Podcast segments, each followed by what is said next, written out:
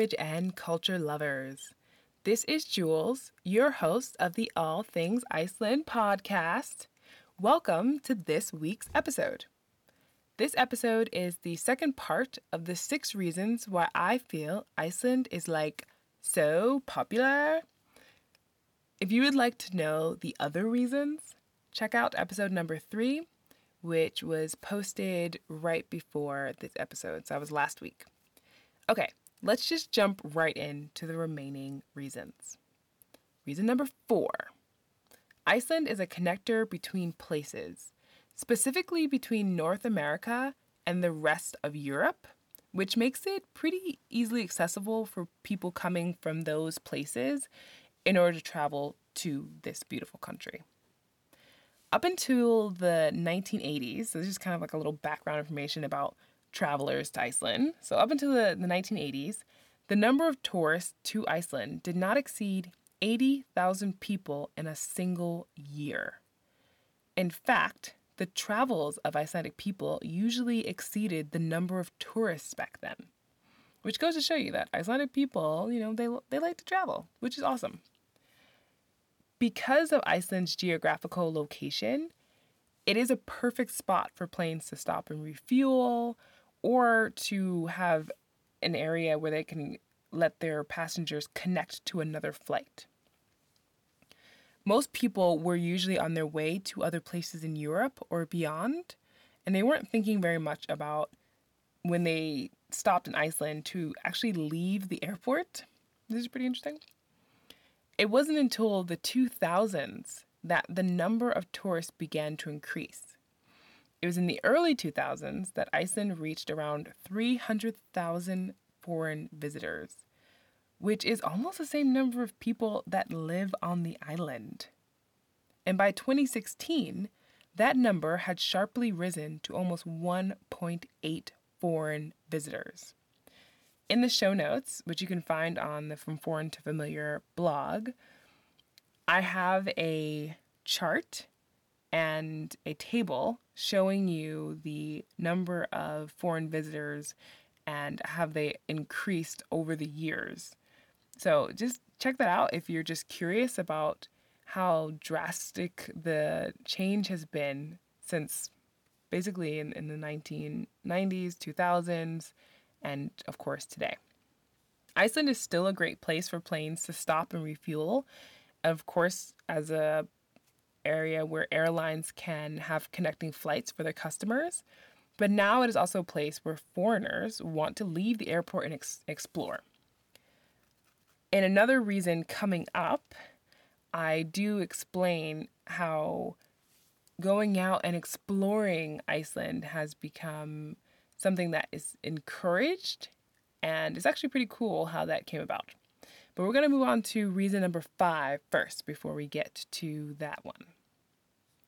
Movies and shows filmed in Iceland have definitely helped to make this country a popular destination. The amount of movies and shows filmed here is pretty astonishing. I might be stretching it a bit, but I believe that most people that live in the Western world who actively go to the movie theater and or watch television have watched at least one of the films that I'm going to list. I'm not going to go too much into the shows in Iceland. I'm only going to name one because I'm kind of biased and that's one of the very few I watch. But it is Game of Thrones. So if you've watched that show or if you're a fan, there are scenes in there that were filmed in Iceland, which is pretty cool. And there are specific scenes that are filmed in Thingvellir National Park. So if you ever plan on visiting Iceland, that's a pretty popular place to go. It's part of the Golden Circle. Check it out.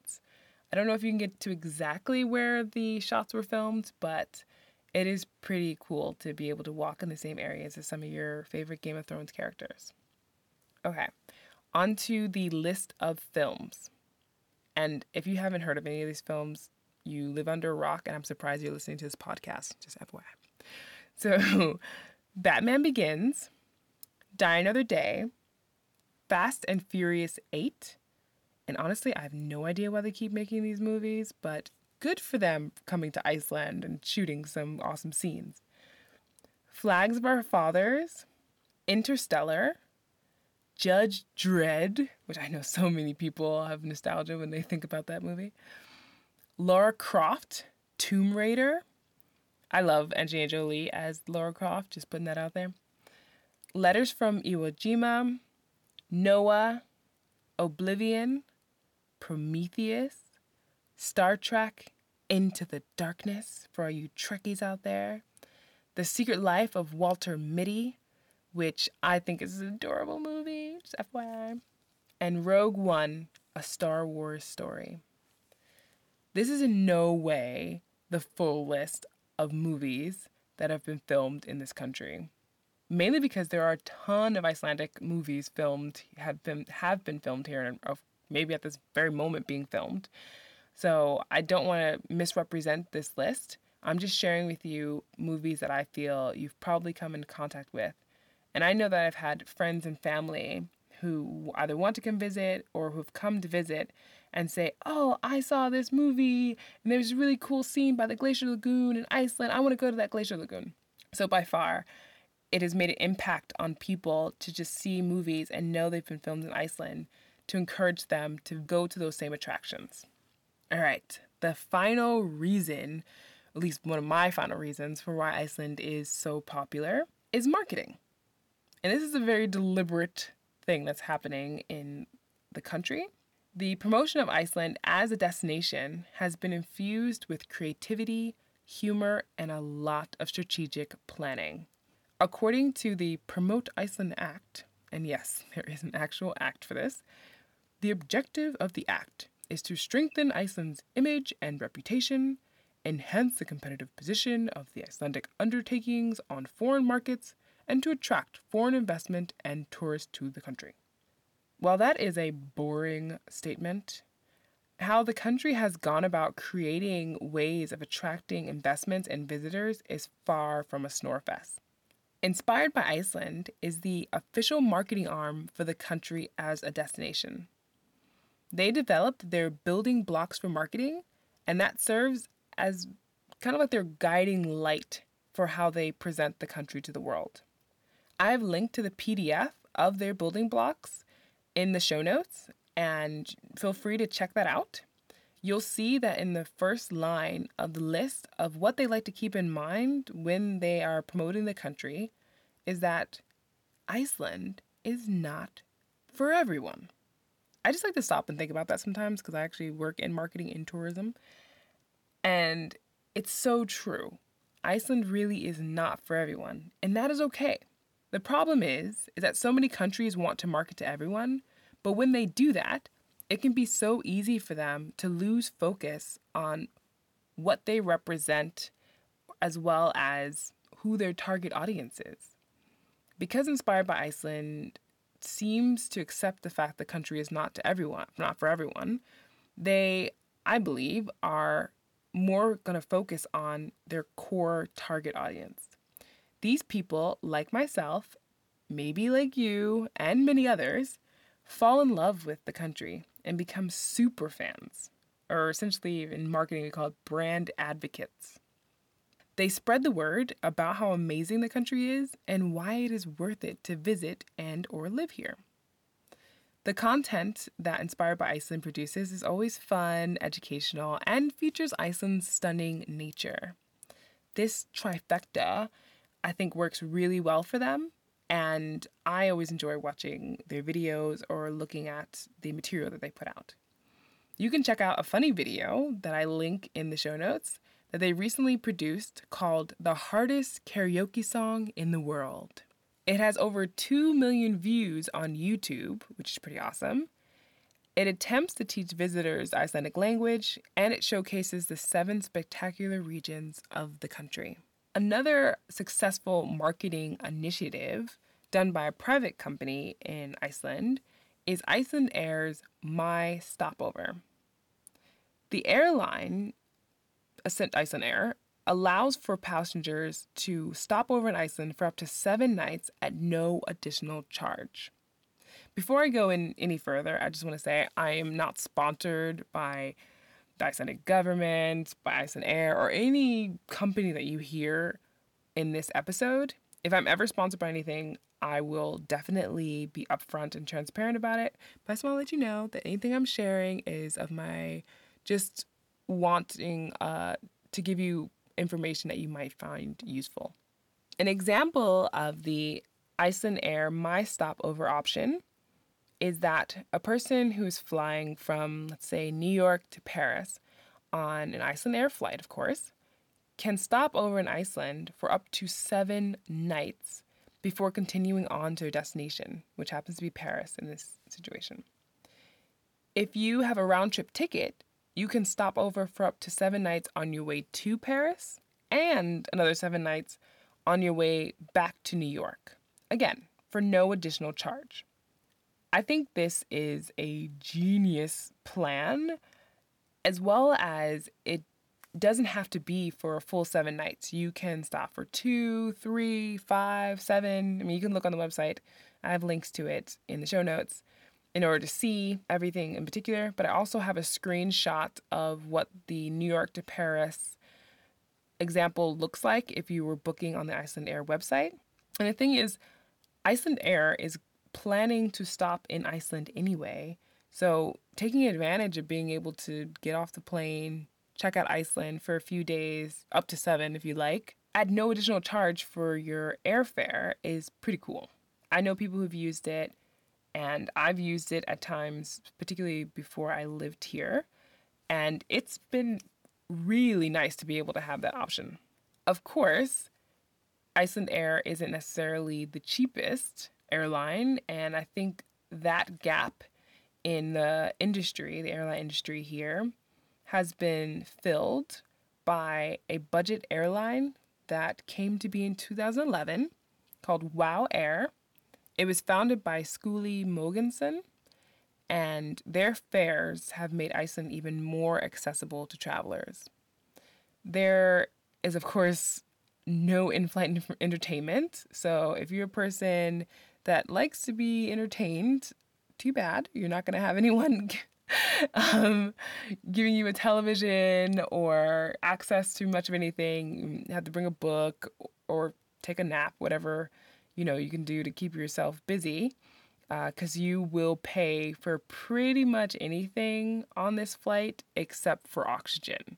So don't even expect to get water for free, even though Iceland is one of the places with the most abundant amount of water, clean, delicious water but WoW Air does not give that for free. So, FYI, you've been warned. But if you're on a budget and you can find an inexpensive flight uh, for WoW Air, which a lot of times you can, particularly if you're not bringing any checked bags, then Iceland is a place. You know, if you're coming from North America or going somewhere in Europe, vice versa, then you can get some great airfare prices. And I think that it's great to have that option for many people who are budget travelers and that just want to see different parts of the world. And of course, along with marketing from big companies like that, there are also tourist companies, famous photographers, and influencers that are reaching millions of people on social media, blogs, and tourism sites that are helping to make Iceland even more popular. As you can tell by now, Iceland is a pretty it's a small country, but it has a big personality. I would love to hear your thoughts on the six reasons that I've shared in the last two episodes. If I've missed anything, please let me know. If you have other information you want to share, uh, just adding on to what I've shared, I'd love to hear it. Now we're going to move on to the next section of the show, which is the random fact about Iceland. So, this random fact is that there is not a McDonald's restaurant here. There used to be three of them, these franchise locations, but they closed in 2009 because of the financial crisis in the country. It became too expensive to buy the required imported goods from Germany to make Big Macs the Mickey D way. The former owner of these three franchised McDonald's was quoted in a story, and I have a link to this BBC, from BBC, saying that due to the weak kroner, buying a kilo of onions from Germany, and I'm assuming that in Germany that was the closest maybe certified McDonald's onion or food provider costs just as much to buy a good bottle of whiskey. Now, depending on where you live, buying a good bottle of whiskey might not sound like it will cost a lot of money, but in Iceland, alcohol is heavily taxed, and it is taxed according to the alcohol content. So, a good bottle of whiskey is a good chunk of change in this country, and it should never cost anywhere near a kilo of onions. However, just because there's no uh, McDonald's here, they decided to, I guess, maybe never come back. There are other fast food chains like KFC, Taco Bell, Subway, TGI Fridays, and so on. I've been to, I think, TGI Fridays, maybe Subway. Nothing to talk about. They're just expensive versions of the ones you can get in other countries. Just FYI. Stick to the Icelandic stuff. You'll probably better be better off. All right. The last segment of the show is the Icelandic word of the week. And since we talked about movies, I thought it'd be cool to share with you the Icelandic word for movie, which is biomynd. The last part of the word is mynd, which means picture or image. And the first part is bio, which is cinema. So the full word is biomynd. Now you know the Icelandic word for movie. If you have enjoyed this episode of All Things Iceland, please subscribe to the podcast so you don't miss an update. If you are listening to this on iTunes, Google Play, or any other platform that allows reviews, please leave a review. It provides helpful feedback for me, and I'd love to hear what you think of the show. Ok, gott fólk. Þakka þér fyrir að hlusta og sjáumst fljótlega.